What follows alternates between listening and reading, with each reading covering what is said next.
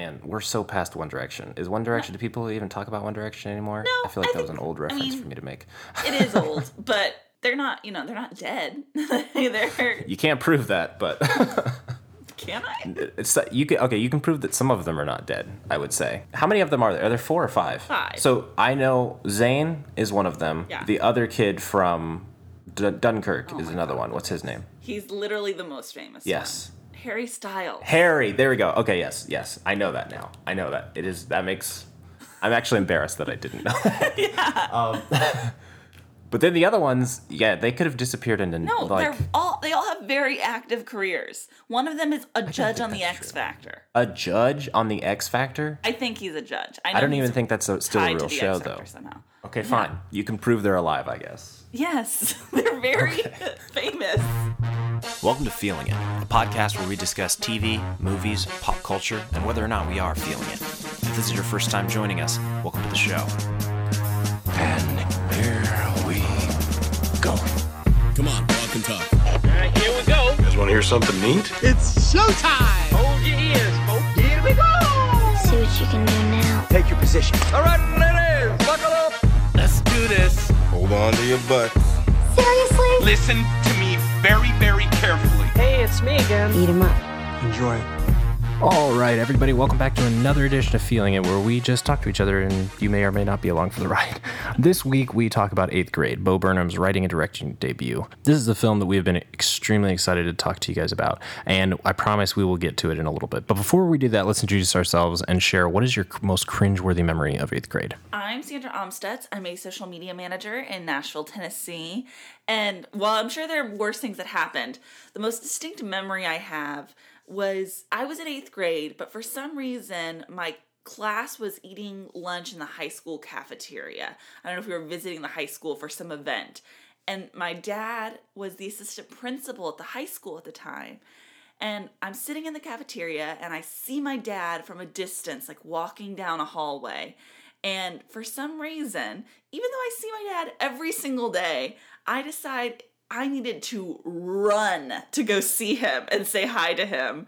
And in doing so, I tripped and face planted in front of the entire high school cafeteria as this like overexcited eighth grader that was excited to say hi to her own dad. Um, and Wow. so just that tripping and falling, there's a lot of bad memories of me running. Once my mom told me very specifically I shouldn't run in public because it's just not a great thing to look at. And so, um, but that's one that stands out.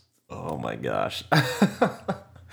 Uh, well, I'm Lucas Wright, a designer in Chicago, and my most cringeworthy eighth grade memory is I wet my pants during soccer practice in eighth grade Lucas.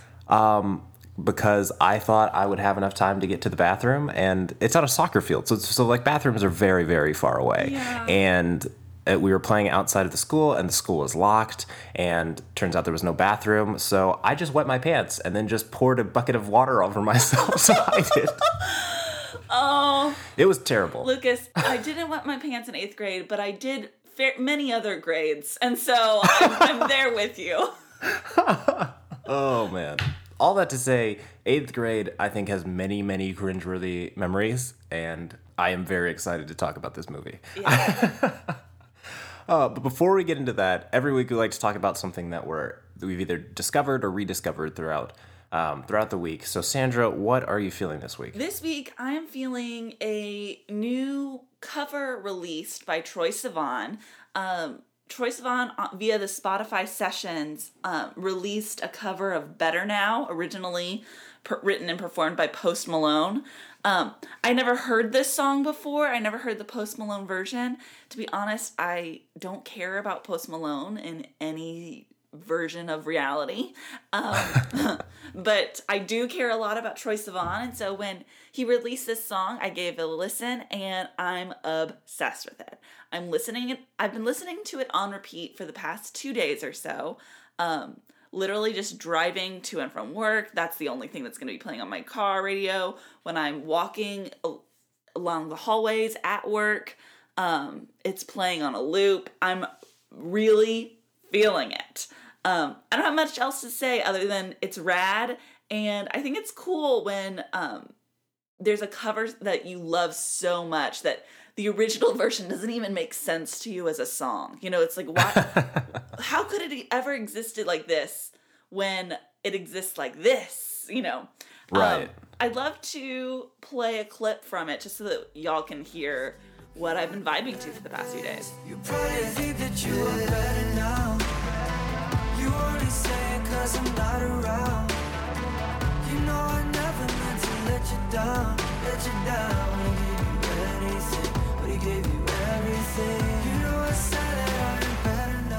Yeah, I think songs like this, um, like it covers are a hard line or are a hard line to walk because you can either end up sounding almost like derivative of the thing that you are, I guess, par- not parroting, um, Covering. yeah, covering, or you end up sounding as if you know you're trying to.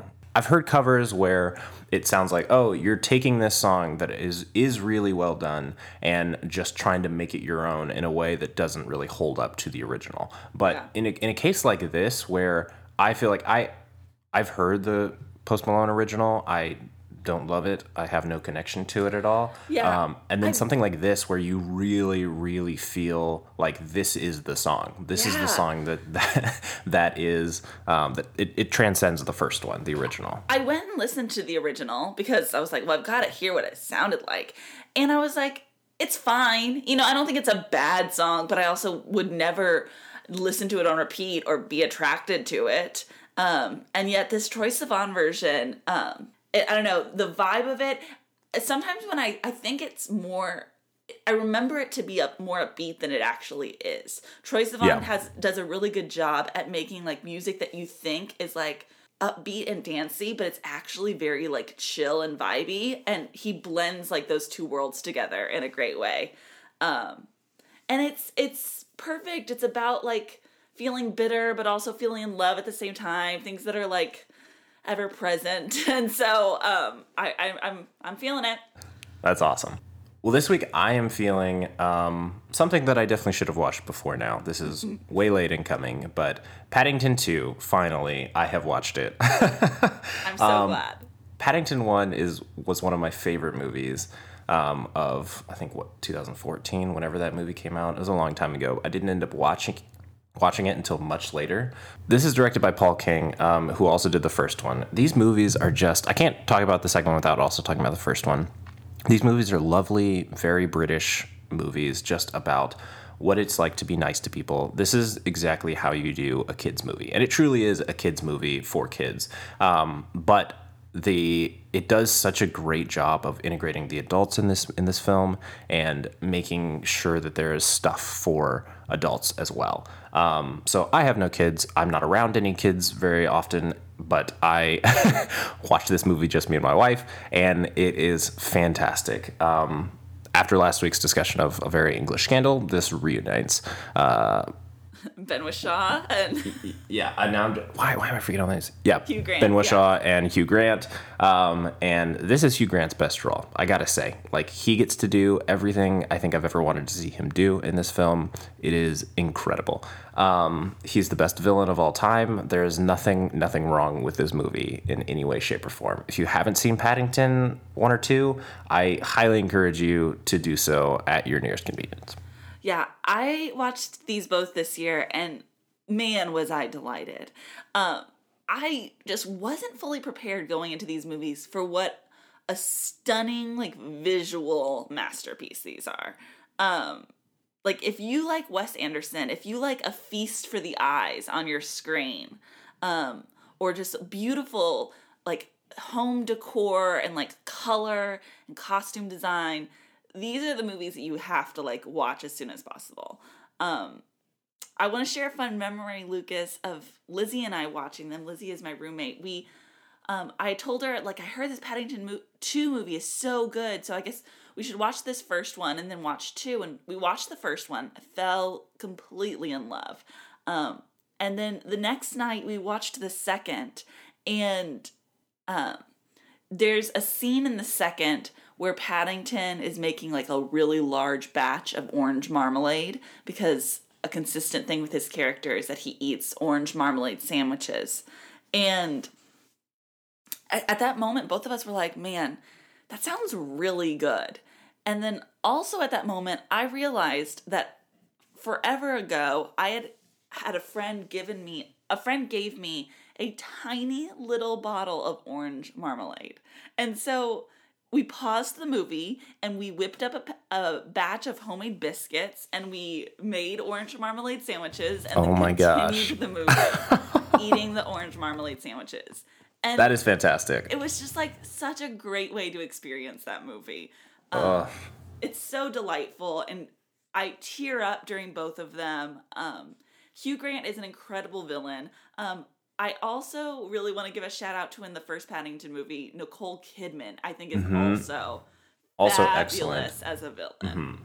Yeah, these movies are super inventive and very festive. Like I I highly think if you watch it, you will show it to everybody you've ever known. Yeah, It- they're yeah. incredible. And I mean, and Sally Hawkins is like just extra delightful in these movies. Yep. It's true. It's true. Can't say enough good things about Paddington. Nope. All right. Um, let's go on. Let's move on to our n- newest section that we've added in. Um, in or out? What's it gonna be? Consider carefully. Are you in?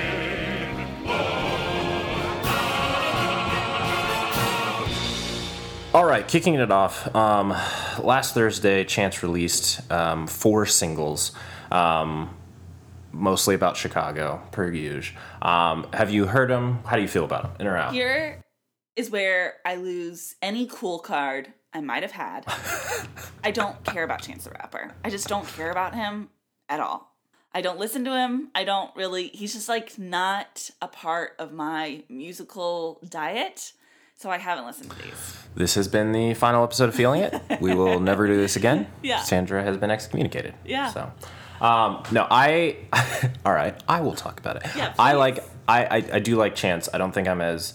Um, I don't know as as worshipful as as a lot of people are about him, but I do I do love some of his music. And by a lot of people, do you mean our dear friend Lawson? Oh, mostly Lawson for sure, but Yeah. I also feel like it's there's there's a certain sect of people that is very much like the chances their life. Yeah. Um, I liked these singles. I don't think they're as good as um, some of his other stuff.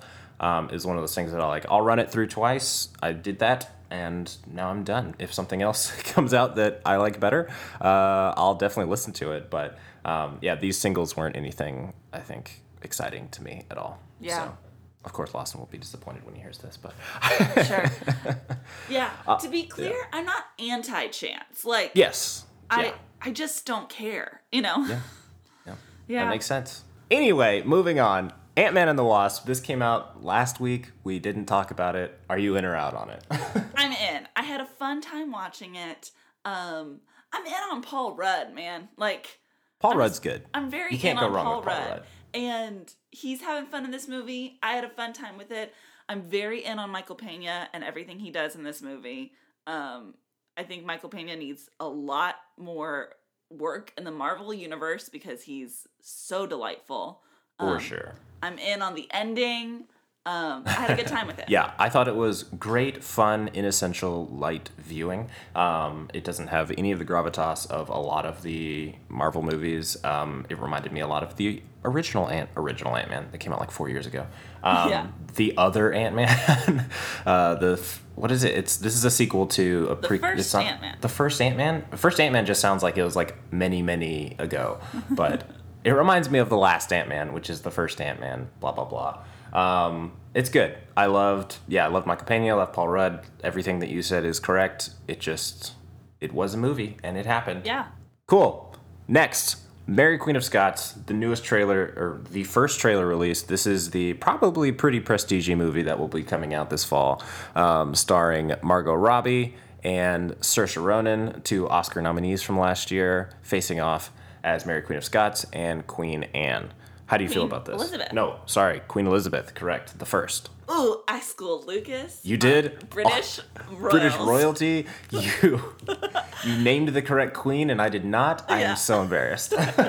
Um, I'm very in on this movie. Um, I'm I'm in on almost anything Saoirse Ronan does, and then also um, Margot Robbie I, I adore. So like the two of them together playing British royalty is like mwah, chef's kiss. Mm-hmm. Um, so yeah, I'm in. I think this is for sure one of the most prestige movies that I'm excited about, like the definitely Oscar bait movies. Yeah. Um, it's directed by a theater actor. I mean, a theater director who she hasn't done any movies before. This is her first film, um, but she's done a lot of British theater stuff. So I'm really excited to see what she brings to it. Yeah. Um, obviously, yeah, like you said, I'm in on everything Saoirse does. I'm every, in on everything Margot Robbie does. I watched The Terminal this year, which might be the worst film of the year. Um, and uh, but Margot is in it, so I watched it, and I highly regret it. Um, but Mary Queen of Scots, 100% in. So pumped for this. Yeah, I'm also excited to see. Um, there's some interesting male actors in it. None that I can remember their names, but enough that like when I googled the movie, I was like, oh, hmm, this guy's in it. So that's also fun. Yeah, they didn't uh, show really anybody other than those two in the trailer. They Yeah. really kept it on Yeah, on the I do two know two that leads. Joe Alwyn, Taylor Swift's boyfriend, is in this movie, and I'm I'm excited for the for the reason that he's Taylor Swift's boyfriend. I did not know that she had a, another boyfriend or Yeah. that he was an actor. Yeah. Um, the people I'm excited about in this movie are Guy Pearce um, and David Tennant. Those two oh, David are Tennant. Yes, that's who. That was one of them. top dogs in my book. Yeah. So I cannot wait to see how that goes down. I, one, of, one of the reasons I'm also excited about Joe Alwyn is that he's playing the man that was Queen Elizabeth's rumored like long time like love of her life that she never married but like always considered marrying, and I think that's like a kind of a interesting role. And then it's also rumored that she tried to get Mary to marry this guy, um, and so that I mean I don't know that seems like really ripe for good storytelling. So. Oh yeah, I for always love sure. a good love triangle. So so we'll see how much that actually shows up in the movie. But I'm looking forward to it. Awesome. Next, um, the On the Basis of Sex trailer came out. This is the biopic of Ruth Bader Ginsburg, the first. Nope. She's the first. Nope. No. Nope. She is just a, A- random old U.S. Supreme Court justice, She's not the really first of anything. Rad old, old Supreme Court. Yeah. yeah. I don't know why in my head watching this trailer I was like, yeah, this is the story of the first, and they're like, no, she's not the first at all. Nope. um, that would be ridiculous. Um, Well, This stars Felicity Jones as Ruth Bader Ginsburg, um, Armie Hammer as her husband, also Justin Theroux's in there somewhere. I think Kathy Bates. How do you feel about this? um, I feel sort of middle about this because I saw the Ruth Bader Ginsburg documentary. Um, I think she's a fascinating his U.S. figure. Um, the documentary was really good, and so seeing the trailer after seeing the documentary, um, I feel like oh they're missing so much of the story. But of course, it's just a trailer, so like maybe they aren't missing the story. The trailer just isn't including everything. Um, Yeah. But the trailer doesn't seem to encompass as much of the story as I've learned from the documentary. Right. Um, to me, this feels like a very generic, vanilla, like by the books biopic. Yeah. Which is seems like a very weird thing to do right after this critically acclaimed documentary comes out. yeah. um, I, am out. I'm out. I'm, not a fan. I'm not out. Um, I love. I really like Felicity Jones. I love Armie Hammer. Um, for anyone who's ever seen the documentary or just like heard the story of Ruth Bader Ginsburg and her husband, her husband is like incredibly supportive. Like way more than any other man would have been in that time. He was also like a successful lawyer and he always like deferred the career success and like s- the star power to like to his wife and like her rising legal career. And um their marriage is just like really fascinating and beautiful. And so I hope that a lot of that shines through in this movie. And um, I'm not out. I get emotional any with any kind of storytelling about her. Um, so I'm sure I will get emotional during this movie and like it, but it doesn't look as good as I wish it did. Fair. Last but not least, the trailer for Glass, um, M. Night Shyamalan's new movie, which um, the trailer premiered at Comic Con this weekend. How do you feel about it? Have you seen it? I have seen it. So I haven't seen any of the other movies leading up to this because they look scary, and I don't do scary. I will say Unbreakable is not scary. Unbreakable is actually a really, really well done movie. Is this like an action movie? It is not even an action movie. It's more like a drama um, that has some action elements. Um, it's more of like a, I would say, more of a thriller. What's Um, the quick premise of Unbreakable? Unbreakable, a man survives a train accident um, and is trying to figure out what that means for the rest of his life. He's the only survivor of a train accident. So and he-man thinks he Bruce has some sort of power. He does not. Someone else thinks he has power. Oh, okay. Um, and he does not believe it. And so it's basically the whole t- the whole movie. You're trying to figure out if he does, if he doesn't. Okay.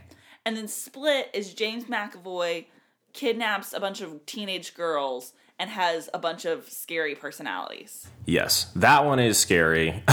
Yeah. I watched that one because I felt like I had to. It is. I think you could do it. I think you could watch it. Yeah. Um, it's more. I again, I'd say it's more of a thriller than a horror, but it is. It's really good, but it's uh, there's some tough spots in there, for sure. yeah. I'm very intrigued by this glass trailer. I think Sarah Paulson in it looks Mm-hmm. so good. You get Sarah Paulson monologuing in anything, and I'm there. Yeah. Sure. So I'm considering now there isn't another movie, right? There's not like a Samuel Jackson movie before this. Like he's the this is This the is Sam- this is the Samuel Jackson movie. Okay. Yeah. Yeah. yeah yeah. I'm I'm I'm thinking about it.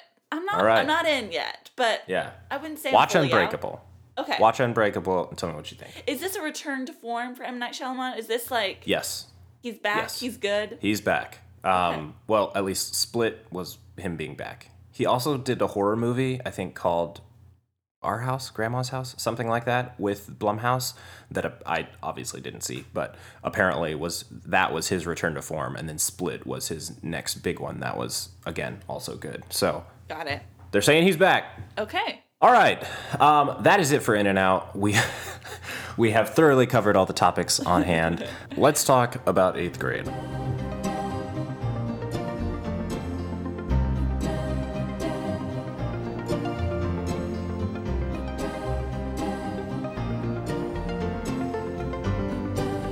This is the story of a girl experiencing the last few weeks of eighth grade, with her looking back at what she thought middle school would be like and her hopes for high school. This is written and directed by Bo Burnham, who is a first time writer and director. Um, he is a hilarious comedian. And I was really surprised to hear about this movie when it first came out, or when it when it when I first saw the trailer for it, when I first heard that it was um, that it was happening, and am thoroughly excited um, that everybody's going to get to see this movie. This movie is fantastic. Sandra, what do you think about it? Um, well, like I said in episodes long ago, this is my most anticipated movie of the year. Um, so I was very excited. I Well actually got to see a, an early screening of it at a film festival in May. So I've been holding on to my excitement about this movie since then. Um, but let me tell you, uh, this sounds like I'm exaggerating. I always worry about coming across as like too eager about things because then I don't want people to get their hopes like way too high. But as of now, this is my favorite movie of the year. Um, I loved Eighth Grade so much, and it's really stuck with me in a very special way. And I'm not saying it's for sure my number one because the year is you know only halfway Mhm. over, but so far it's been the movie that has affected me the most, and that I've found myself thinking of like so fondly. Yeah, I think it's one of those movies that it immediately puts you in the space of the character. Just the way it starts, you are introduced and you don't feel like you're watching somebody, you feel like you're living it alongside of her. So everything that happens in this movie, you feel the same tensions, the same embarrassment, the same excitement that she does. And I can 100% see like this is definitely up there for me as well. This this movie was an emotional roller coaster. Yeah. and it's so well done. Yeah. One of the things uh I've listened to a lot of interviews from Bo Burnham and Elsie Fisher, the lead actress, about they're making this movie and their mindset going into it. And um Bo Burnham has like stressed that he wanted to make a movie that felt very much like now, which I think he really achieved. Um he didn't want to make something that felt nostalgic, even though we might relate to those similar feelings of what we were like in eighth grade and remember that awkwardness and that pain. Um, this movie does feel like what it's like to be an eighth grader in 2018. And that I think is really hard to achieve because adults are not great at accurately representing the very current teenagers, you know? It's very true. Yeah. Um, and so to see it portrayed so well um, is, I think, quite remarkable. And Yeah, thing, it- you were mentioning how like personal of a story this feels. I'm Mm-hmm. having a hard time remembering if there's ever a scene in this movie that the lead actress isn't in. Like I think the movie stays with her the entire time. yeah. You never have a scene without her. Yeah. Which is exhausting for her, I'm sure, but also makes the story feel truly like you're with her 100% and every moment of anxiety or joy or fear um you know you don't you don't get a she doesn't get a break from what be, being an eighth grader is like and neither do we throughout the whole film Yeah. And what you said about it being about now, like it being about an eighth grader now, um, I think is really important because a lot, a lot of being a teenager now is about the internet. And so this is a movie about the internet. and um, just in a way that I think we didn't completely experience growing up. And um, she's on Snapchat all the time. She's constantly on Instagram. She's like, social media is her life in this movie. And she gets to um, kind of portray herself differently or portray herself how she wants to be. Um, I think it's interesting. The character has a YouTube account.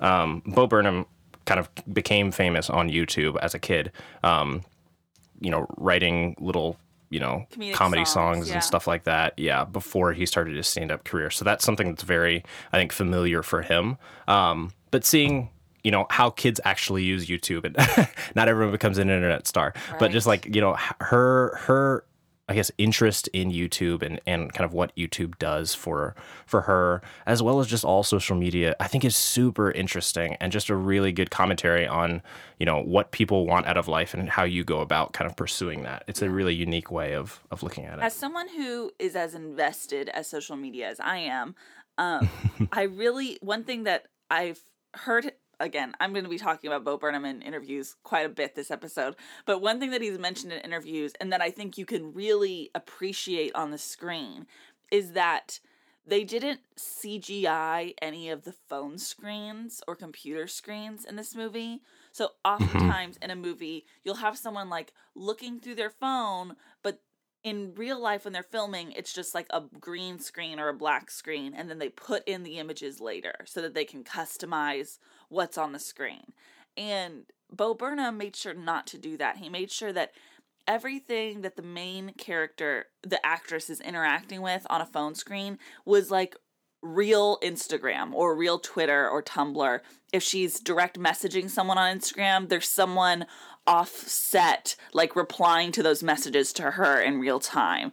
Um, and he said he really appreciated the because when you use your phone, you can and you see someone using a phone using a green screen, you can tell the difference with like the light on the fingers and the face, and it doesn't feel authentic and real. And those little touches might not sound like they're that important, but when you're making a movie about the way that the internet and our devices are weaved into the fabric of our young people's lives, those little touches make the world of difference to me. Um, and I really appreciated that he understood what that authenticity would look like. Yeah. His, I mean, I think authentic is the perfect word for this movie. Everything about it is. Um, I, it's also, I have no idea how long this movie is um, or what it's rated. I realized coming out of this because it, it, it felt like, I mean, this could be like a PG 13 movie or it could be R, depending. Like, I don't think Yeah. a lot of, Sadly, I was so, I was just so engrossed in it. Is it? Oh, Yeah. Man. Sadly, it's rated R. And I say that because I firmly believe that this movie is a. So the char- main character is 13 years old. And I firmly believe that this movie is appropriate for 13 year olds and up. Um, it is rated R. And that's because. Is they- it for language? They use the F word more than one time, which automatically Ugh. makes something a rated R movie. So if you're a parent and you're thinking about taking a teenager to go see this movie, if you have a problem with them hearing the F word more than one time, then that's like that's what you have to consider.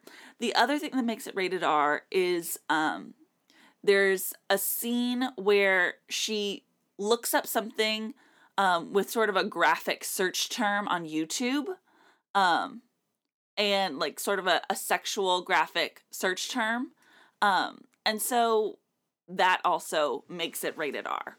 And so I would say to any parents or adults that are thinking about taking a teenager that yes, sitting next to a teenager during that scene might be uncomfortable for you. Um, however, nothing in this movie that happens to these 13 year old characters may is more dramatic than anything that's happening to your actual 13 year olds. Yeah. Everything is truly it is a true experience. Um I work with teenagers. I hear about this kind of these kind of things happening. It's nothing is dramatized. And so if you don't think your child can handle this movie, then you're kind of unaware about what they're going through in their real life because all of this is actually happening. And what I think is so amazing about this movie is that I think both parents and teens can really enjoy it. And I think that it can spark incredibly beneficial, healthy conversations afterwards about the things that the main character is going through. Asking your teen if they're going through the same thing, talking about how they feel about the things that the main character went through.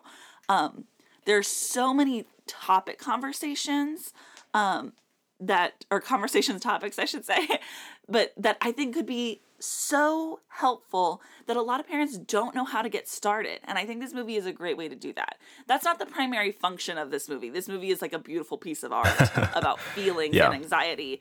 Um, but I think that one of the added benefits is the conversations that can come from it. I think all great movies spark great conversation. Yeah. And that is 100% what you're going to get out of this movie Yeah. is a bunch of great conversations, whether it's with a 13 year old or whether it's just with other adults. Um, whether it's I think on like a podcast that you started with a good friend.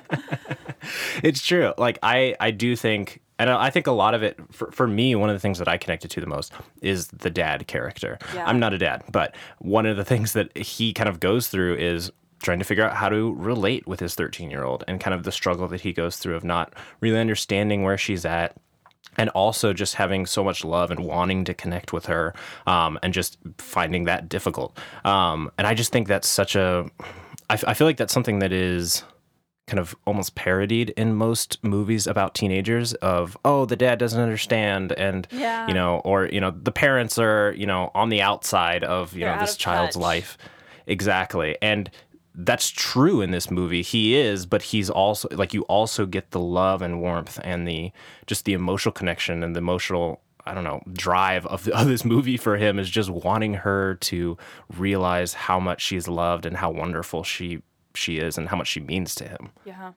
The dad scenes, I think, were the most emotional scenes for me because um, so much of the rest of the movie is her dealing with insecurities or awkwardness. And while those are painful to watch, part of me as an adult knows, like, oh, you'll probably grow out of this. You know, like there's mm-hmm. better things to come. But the dad scenes, it's like, man, we deal with our emotional issues with our parents for the rest of our lives. You know, like that's you don't Yeah. grow out of like feeling um you know like you you don't know if you deserve the love of your parents or you desperately need the love of your parents or your parents desperately need your love um that's something that just kind of with you forever.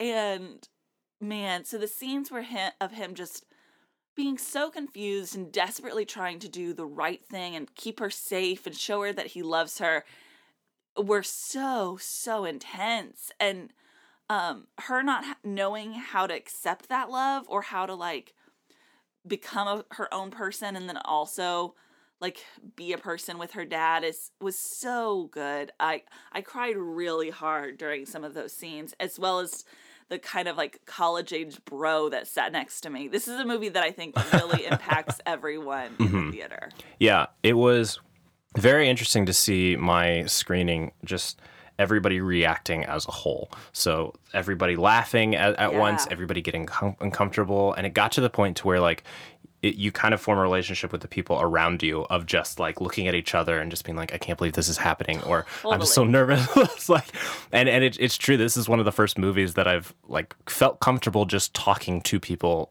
during because it's just like uh, it's you have these emotional reactions that it's like that and a lot of times there's not a lot of um, dialogue going on in this movie. It's a lot of her, you know, just looking at things and reacting to things, especially when you're looking at screens and stuff like that. And so you kind of have these moments to just like make connections with the people around you in the, the- the Yeah. theater.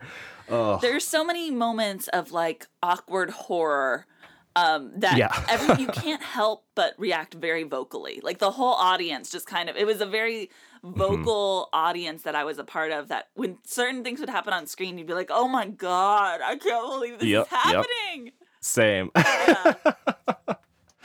yeah, I would highly encourage everyone to watch this with a crowd, whether whether it is in theaters, which I want everyone to do, but if not, if it if you wait till home release, watch it with a crowd at home. Yeah. Because this is this is a movie that you need other people around you. And I really with, think but- that this is a movie that is very benefited from seeing on the big screen because part of what makes this movie like so claustrophobic and like you feel everything so intensely is seeing it so large. And I'm gonna quote Bo Burnham once more, um, and, and from what his interviews and talking about this movie, and he talks about how he thinks there's something really important about seeing this movie in a theater because it's us acknowledging that the inner life of a 13 year old girl is just as important of a story and just as a true expression of human experience as and he as he quoted like a male poet working in the woods or saving private ryan or any of these like very like dramatic male stories that we've always you know rec- defaulted to as like big screen experiences that a 13 year old eighth grade girl experience is just as worthy as those. And i think there's something really important about that mindset um, that this isn't like a small movie that this is a big movie. This is a movie you want to see big. Yeah. Couldn't have said it better. yeah. Couldn't have said it better than bo burnham um, yep. he says so many great things. Um, I also just we, we're talking a lot about the movie in general, but I also want to make sure we recognize like how incredible Elsie Fisher, the lead actress, is. yeah. Um, she is like a marvel at how like authentically she's playing a teenager. Because one she is a real teenager. That's another thing i really appreciate about this film is that all of the kids in it are the exact age of the characters they're playing. They didn't have any like glamazon teens to play any of these characters.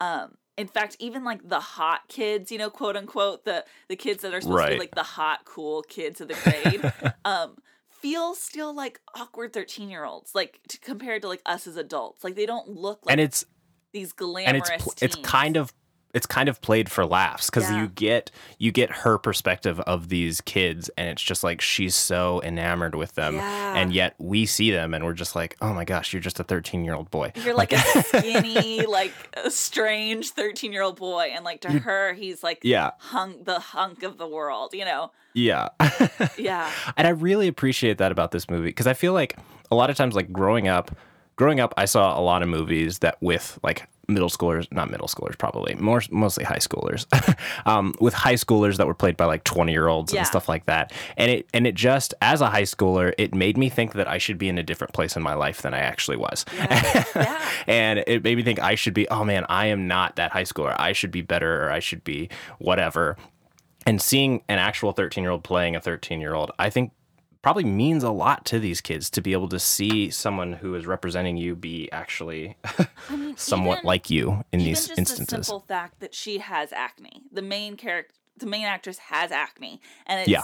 Yeah. a part of the the movie. Um, she was saying in an interview that like she hasn't gotten a lot of work because a lot of teens with acne just don't get cast in things, which is insane because like the most stereotypical idea of a teenager is someone with acne, you know? Um, and Yeah. and so just her having acne I think means it sounds silly but it means so much to people that do have acne and have will literally never see themselves on screen because it's always either heavily covered up with makeup or you know not casted at all.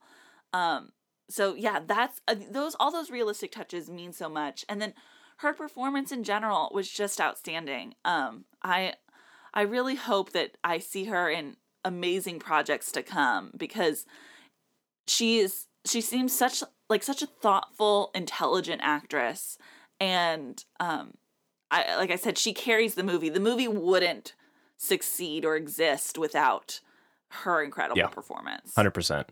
Like just watching her there, because the the first shot of the movie is like a probably like a minute long, minute maybe maybe even two. I don't even know, but it's just one shot of her talking to the camera, um, recording a YouTube video, and you get so much out of that just one shot of her, um, just her emotional performance in that. Yeah. It is so good, and yeah, I I 100% agree. Like this movie does not exist without her in this role. Yeah. Um is there so this movie comes out I think nationwide on Thursday the 27th or no, Friday the 27th. Um Yeah. so it should be coming out soon. Hopefully it's playing in a theater near you. Um we're releasing this like right before that. So um I'm going to strongly suggest that you don't get spoiled before this movie because there are certain scenes that the tension is just right if you don't know what the joke is or what the anxiety is. Um, so I would try to encourage people not to be spoiled before going into this. But do you want to talk spoilers, Lucas, for people to listen to maybe after they've seen the movie? Absolutely, a hundred percent. Okay. Let's do it. Great. Before we get started, does anyone want to get out? Are you paying attention? It's your last chance to walk away. Let me tell you what's gonna happen. No, tracking gas. Spoilers! Remember, you wanted this. Okay, so obviously we have to talk about the car scene. Yeah. But before we talk about the car scene, can I say the best joke that I have seen in any movie this year is the music cue that plays every time she sees that guy. Yeah. I forget his name. I don't know his name either, guy. but the cute boy. Yeah. Yes, The, the yeah. cutest boy of the grade. Yes. It is so funny. Yeah. Every time she lays eyes on him, this music cue starts that just like this bass beat going. And it is so funny because he's usually like doing stuff that I think would normally be I think I think like if an adult male were doing those things, you'd just be like I don't like this is ridiculous. He's like he's like jumping in a pool. He's like what is it? Slicking back his eyebrows or whatever, Yeah. like stuff like that.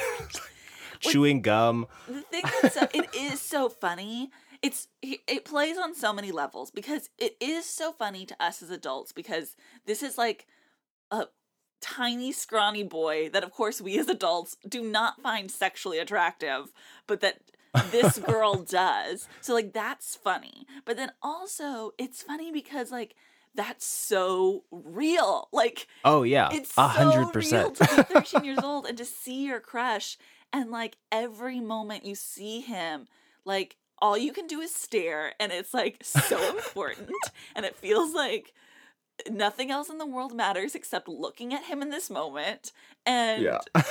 it's so true so like it's uh, so smart and so great that those are included in this movie um, Oh yeah. I think okay, so it's been a few months since I've seen it, so unfortunately I can't remember like all the jokes as well as I'd like to.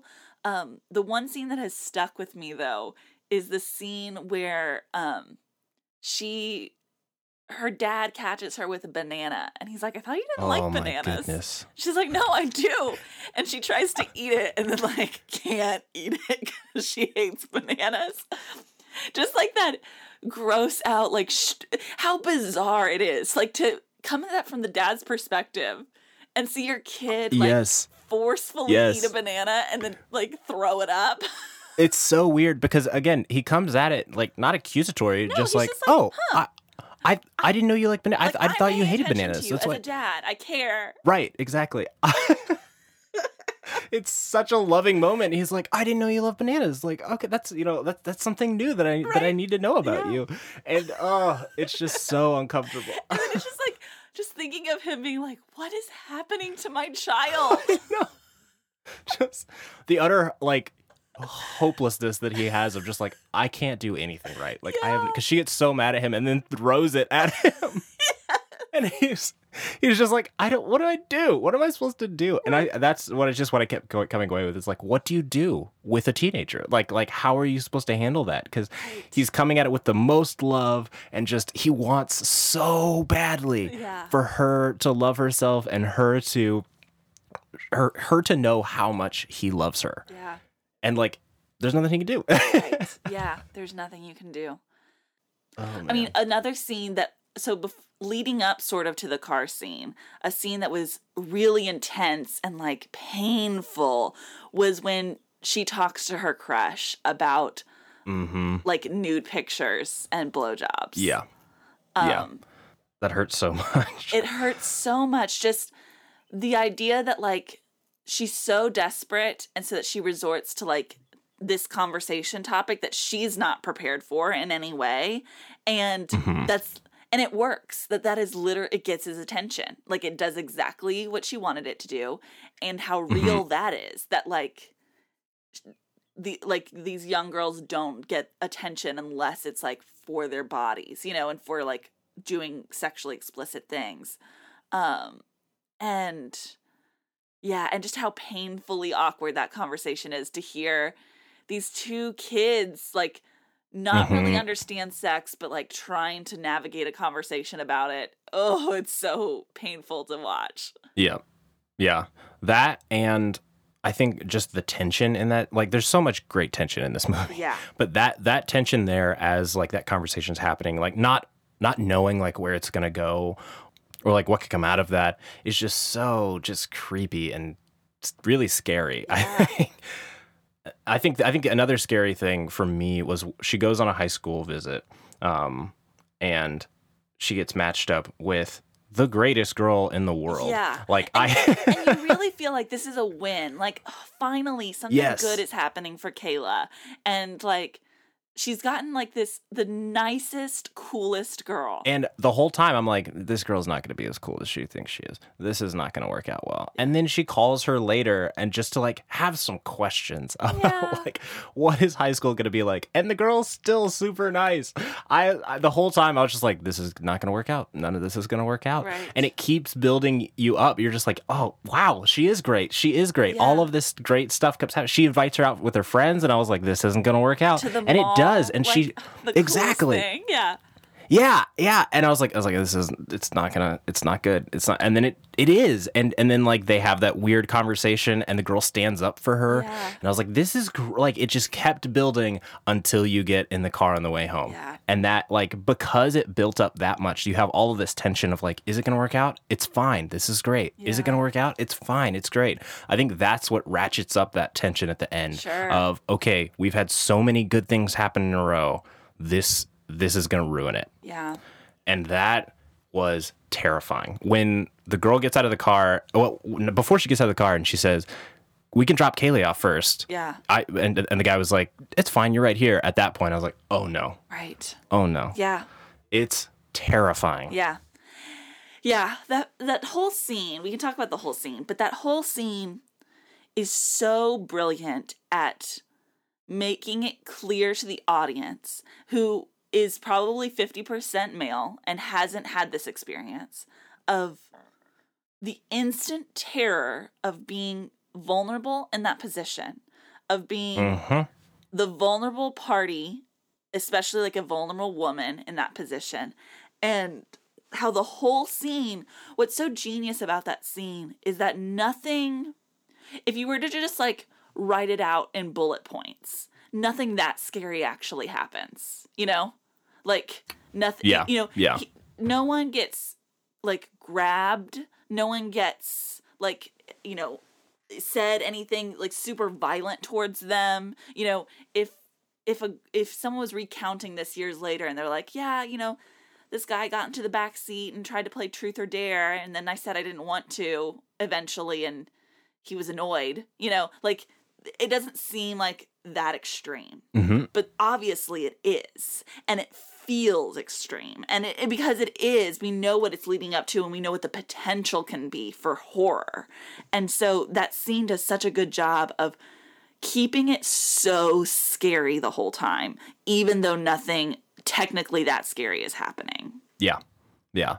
And I think that's such a great way to show why she doesn't tell anybody. Because, like, if something had happened the whole time, you'd be like, why didn't you say something? Like, why didn't you tell your dad? Like, blah, blah, blah. But, like, watching what happens, you're like, there's no way she can say what happened and make it as terrifying and yeah I- don't know, like helpless as it actually was. Right. Because, like you said, if you just go through the bullet points of what happened, the guy pulled over the car, got in the back seat, and said, "Hey, you want to play Truth or Dare?" And like, there's, you'd be like, "Yeah, that was dumb." I'm like, I'm glad nothing happened, but there's not like you cannot convey the amount of fear that she had Yeah. in that moment. Yeah. So That's so brilliantly done. That like imagine how amazing imagine what a great conversation starter that scene is between parents and kids about Yes. what consent looks like. Because technically he didn't like assault her, but yet we all can tell that like that wasn't good what happened. Because Yeah. what's happening there is this power imbalance and that is just as important to include in your topics your conversations about consent as anything. It's not just about asking and getting a yes or no answer. It's also about understanding what the power dynamics are in a situation. And that a junior in high school should not be like imposing this on a 13 year old girl, you know? And yeah. and so that's I think there's just so it's such a perfect scene in that way. In that way that she doesn't get assaulted, but she does feel the terror that most women have to go through um as part of growing up and as part of being an adult.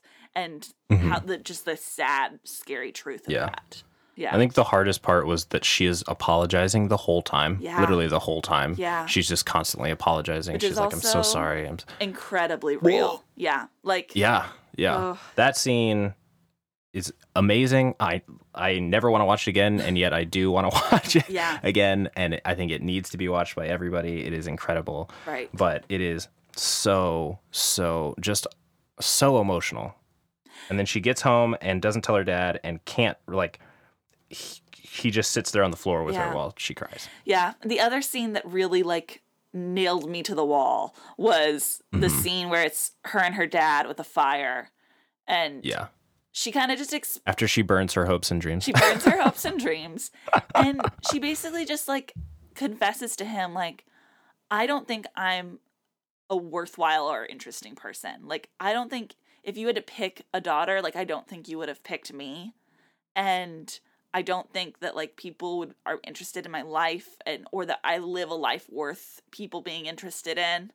Um and when he like tells her how wrong she is and how amazing he thinks she is, man, I was I was sobbing. Like I I just I could not control the emotion that Mhm. was like that was bringing out Yeah. in me. Yeah, I he it's again, I feel like I keep saying the same thing, but Yeah. it's just it's so well done. Yeah. It's he he just the way he says it, the the kind of the shock in his voice and on his face as he's saying all of these things of like how can you think that about yourself? Like I I think you are the most amazing person in the world. If everyone could see you the way I see you, like that that is what I want from life. I want people I want the world to see you the way that I see you. And that ugh, it's so good. Is there anything else that I'm trying to think we really need to talk about before we head out? Yeah, I think the only thing that I the I just think it's so well written in a way that you get to see different people's relationships with each other without actually having them interact too much. Like you Yeah. know exactly her relationship with the popular girl even though she really only has like two scenes Yeah. talking to her. Um and then you like the rela- the the f- popular girl's mom Yeah. is so the popular girl's mom. Right. Like a hundred percent that. There's And just her her interest in the dad. I know. I was just about to say that. The, that was the such a sly, quick, like blink if you miss it almost moment. Um, yeah. and so good. She just like when she gets to the pool party and it's like, "Oh, is your dad not coming?" And she's like, "No, he Yeah. just dropped me off." And then at that moment, you realize like, "Oh, the only reason she was invited is because the mom is interested Yep. in the dad. Like that's the only Yep. reason." And then you Yep. feel for her even more that like not even the Mhm. mom was interested in her. yeah. Like It's so so good. Just you get these like it just builds on top of each other kind of how she where she fits in this world. Um and I I love it. Oh, it's so good. okay. This movie is amazing. We also need to just go over the horror of finding out that your dad is spying on you at the mall. Oh. of oh, all man. of the coolest teens you've ever been with in your whole life, seeing this they're being like this guy is weirdly staring at us and looking up and it's your dad your dad is the oh, weird guy I also love that they never find out that it's her dad. right Like it's not like that's not a plot point of like now she has to hide this from. It's just she goes and confronts him. They don't have to know. It's just more of like her, it's it's all about her and her dad. Right. But that that terror moment of oh my gosh that's my dad. That's Yeah. the person who. and his face when he realizes that they see him. Yeah. And it's just like oh. he's you just and you feel for him even more because it's like your 13 year old daughter just got invited to hang out with a bunch of like 17 and 18 year olds. And it's like, Yeah. yeah, that's terrifying. Like that's rightfully like you've never met these kids. They're all older. Are they do they actually care about her or are they just like playing a joke on her? You have no idea. right. And yeah, and yet also spying on your kid at the mall like is could be considered like the wrong move. Like, I know. you know. And yet, like, it, yeah, like you said, like everything is done out of love. Everything is done from the purest of intentions and just wanting what's best for your I kid. know. And like, he doesn't say you can't go. Like, he absolutely wants her to have these friends and connect with them. But he's also very curious about like is this real like is this something that that i should be worried about uh-huh. and it kind of is we find out later Like, yeah. but ah i don't like the, i don't think i don't know i also don't know how long this movie is but i don't think there's a wasted scene in here. A- and i yeah. also don't think i don't also don't think there's anything missing. Like i, I there's it shouldn't be any longer and it shouldn't be any shorter. Like this is the perfect amount of time for this movie. Um because you get you get everything you need to you find out everything that you need to about these characters. And we didn't even talk about gabe the friend she makes at the end. Gabe. Oh, he is perfect. She meets him at the pool party and they have the best connection, which is he's just happy to be there. yeah. wants to wants to just hang out with her. Yeah. He's just like, "Hey, want to see me want to see me do a handstand?" Yeah. Um, And she's just not interested at all. And it's not even like a I, I feel like at the end the date or whatever isn't it's not even a date. It's just it's not it- it's just a hangout Yeah. it's, and it's just like he's he's nervous because he wants her to like him Right. and she is finally comfortable enough with herself that she can i guess be liked by someone yeah.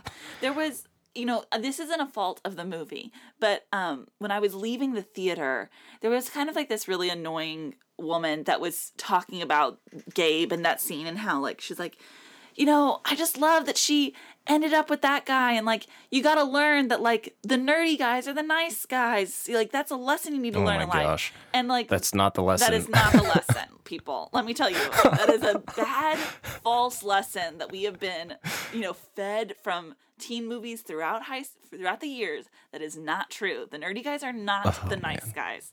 Um, none of them are the nice guys. Is really the, the true lesson. no it's be comfortable with enough with yourself to where you're comfortable having friends Yeah. and and like actually making connections with people Right. yeah I, I felt the same way like i did not feel like that was a date i didn't feel like that was a you know a romantic situation it was just her finally being in a position to where she felt comfortable i don't know hanging out with people Yeah. that that weren't like what she perceived as you know elite godlike people Right, because right. that's her pursuit the whole time Yeah, so it was so good it was so good. it was so good. I- the I- more I talk about it, the better this movie yeah, is. I, I'm planning on seeing it again this coming weekend. I'm very excited. Um, nice. I'm really, I, I I know it might be a long shot, but I'm really hoping that this movie gets some Oscar buzz and that it's recognized for how good it is. Essentially, you know.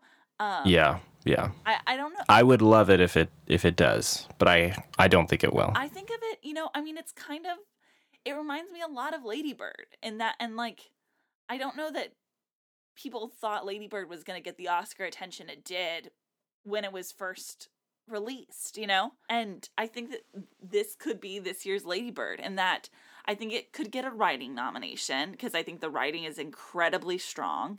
And I think I think that this is a real long shot, but not out of the question for Elsie Fisher to get a Best Actress nomination. Um, I think it's a really special performance, and I think that the Academy does really love like special young girls like doing Mhm. something like extraordinary. I think the, like that's not unheard of for getting recognized. I think Um, I think the Academy is more interested in young girls that they're sexually attracted I to. I mean, but you, Gabby Sidibe got a Best Actress nomination for Precious. Ah, I guess And, you're like- right. And like Anna Paquin won like a, an acting nomination when she was like I forgot about that. Yeah. And um, that girl who starred in like Whale Rider, I think she got a Best Actress nomination um, when she when those years ago. I'm not saying it's like for sure. I definitely do think it's a. I guess that's shot, true. But Yeah. I just think that Yeah. it's possible. I Uh-uh. I could see this going the big sick route where Yeah. it gets lots and lots of awards at other award shows Sure. and then for the Oscars it gets nominated for like screenplay. Yeah, and I would be Um, so happy with that. Oh, I'd be pumped. Yeah. I would be so pumped. Yeah. But I think for, in my head that's the best it can do. Right. Is is big big sick numbers as far as awards go. I'm just thinking, like, I think Saoirse Ronan is great in Lady Bird, but she got an Academy Saoirse Ronan Award is for, amazing. for nomination for Lady Bird, and I think that this performance in eighth grade is pretty spectacular. I think it's based on your past though, and Saoirse Ronan this that was her what third fourth nomination. yeah, no, that's fair. Whereas no one's seen this girl before. Yeah. Also, Lady Bird is packed with with stars. Yeah, yeah, that's true. Yeah, so we'll see. I, I just have big hopes for this movie Yeah. doing well. I Yep. mean, it's already doing very well. Um, and it hasn't even been released nationwide yet. So, um, Mhm. I just I'm really excited for it um, because it means so much to me. I wish it the best, and everybody should see this movie. Yes. All right, I think that wraps it up for us. Um, Sandra, where can we find you on the internet? All of my social media handles are at Sandra Amstutz. My last name is spelled A M S T U T Z. And you can find me everywhere at Lucas and Stuff. Um, if you want to get at us together, we are on Instagram. Not we are not on Instagram. Twitter. We are on Twitter at Feeling It Pod. You can also send us an email at feelingitpod at gmail.com. All right. Bye bye. Adios. Thank you. Goodbye now. Goodbye. Go away. I'll see you soon, okay? That's it? Go home? Yep. Move it along, Padre. Goodbye, old friend. That's it. That's our show for tonight, people.